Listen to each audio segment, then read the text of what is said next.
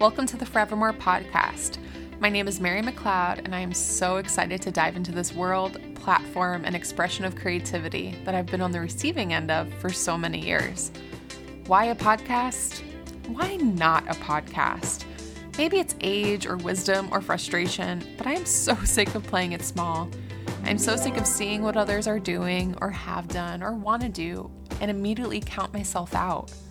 I'm tired of thinking that I'm behind because I didn't jump on it sooner or too early because I don't know enough.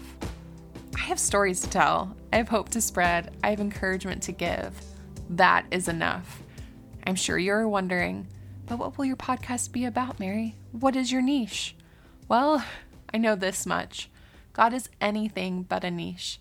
And my story is multifaceted with so many layers, lessons, struggles, and victories, just like yours. I want to talk about it all and how God has shown up in each and every chapter, even when I thought I was all alone, especially when I thought I was all alone. This podcast will be one of exploration, encounters, and encouragement. There will be conversations, questions, and curiosity. I hope to have friends, family, and strangers join me to share parts of their story that leaves you feeling seen and known. I'm on a quest to find my words again. You see, I used to write with the Holy Spirit. I know that sounds crazy, but have you ever been so enveloped in a creative expression that you finish the piece, sit back, and go, wait, did I just do that? Somewhere along the way of big life changes throughout these last four years, I grew silent. The Holy Spirit didn't go anywhere. I just became too numb, too busy, and too scared for His goodness. Sharing my story, the highs and the lows, has been anything but easy. My heart always beats fast when I hit that post button, and I know it will today. But the deep connection that has come from the result of sharing has always proved to me that I am doing what I am meant to be doing sharing the hard for the greater good, pointing out acts of kindness that highlight how big and unconditional God's love for us truly is. I can't keep that to myself. I'm not meant to keep that to myself. I have felt the slow fade over the years. I have even convinced myself that my story is meant to just be mine. Why should I have to share it with others? Well, I don't, and neither do you.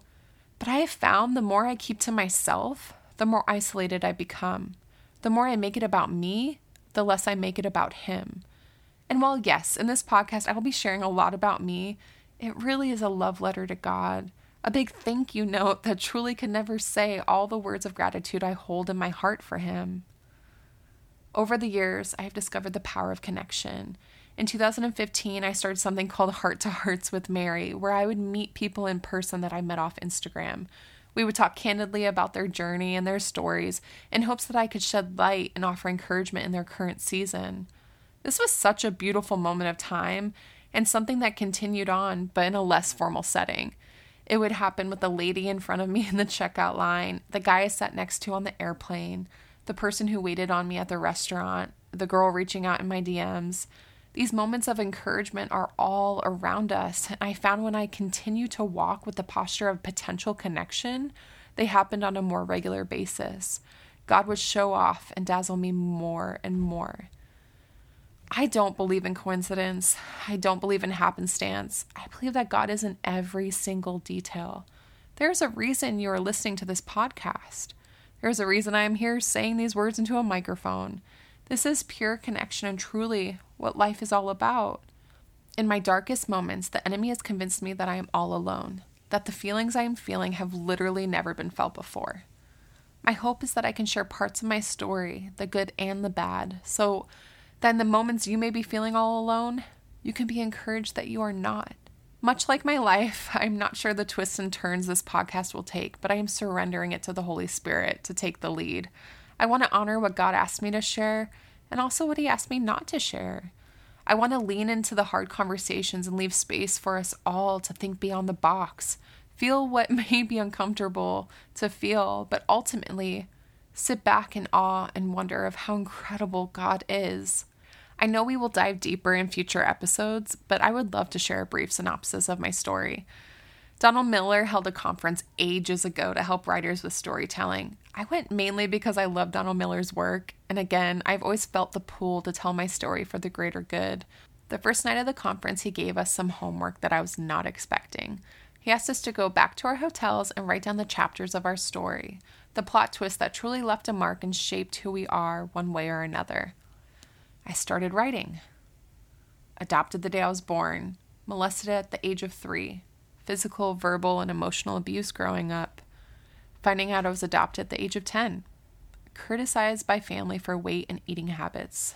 This led to more than two decades of disordered eating suicidal thoughts as a teenager, and truly undiagnosed anxiety and depression, unhealthy expectations in relationships, getting married at 21 and getting divorced at 23, lots of uprooting and moves across the country, starting my own photography company in Southern California, finding Jesus, going to Uganda for the first time, estrangement from family, getting remarried, moving to Uganda to start our family our oldest daughter coming home, miscarrying Sky, walking through fire in my marriage, welcoming our second daughter via emergency C section in Uganda, postpartum depression, getting out of debt, living in panic and fear, our daughter's adoption being finalized, moving our family to America, lockdown, moving to Nashville, having our son in a brand new city, there have been many little twists, turns, prayers, dreams, victories, and failures in between those bigger plot twists that I just shared.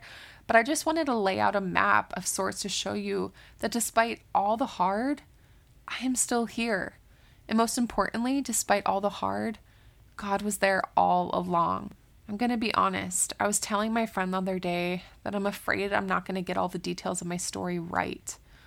What if there's more I don't know? Because there are two sides to every story. What if I'm not remembering things right because of trauma and shoving so much down as a defense mechanism? The major plot twists of my story have involved more than one person since the day I was born. While being adopted is a huge part of my story, it's also a major part of my birth mother's story, as well as my adoptive family story. I know I can't paint the picture or tell the full story because I simply do not know all the details. These pivots I shared above begin with a major fracture being adopted the day I was born. This, followed by the traumatic moments to come, led me to believing some intense lies. I'm not good enough. I'm easy to leave. I'm unlovable. I spent way too many years of life letting the enemy win. I played the victim and tried to stay small out of fear of being proven these lies were right over and over again. Here's the thing though my dreams have been too big to play it small, and God's love is too vast to keep pushing it away.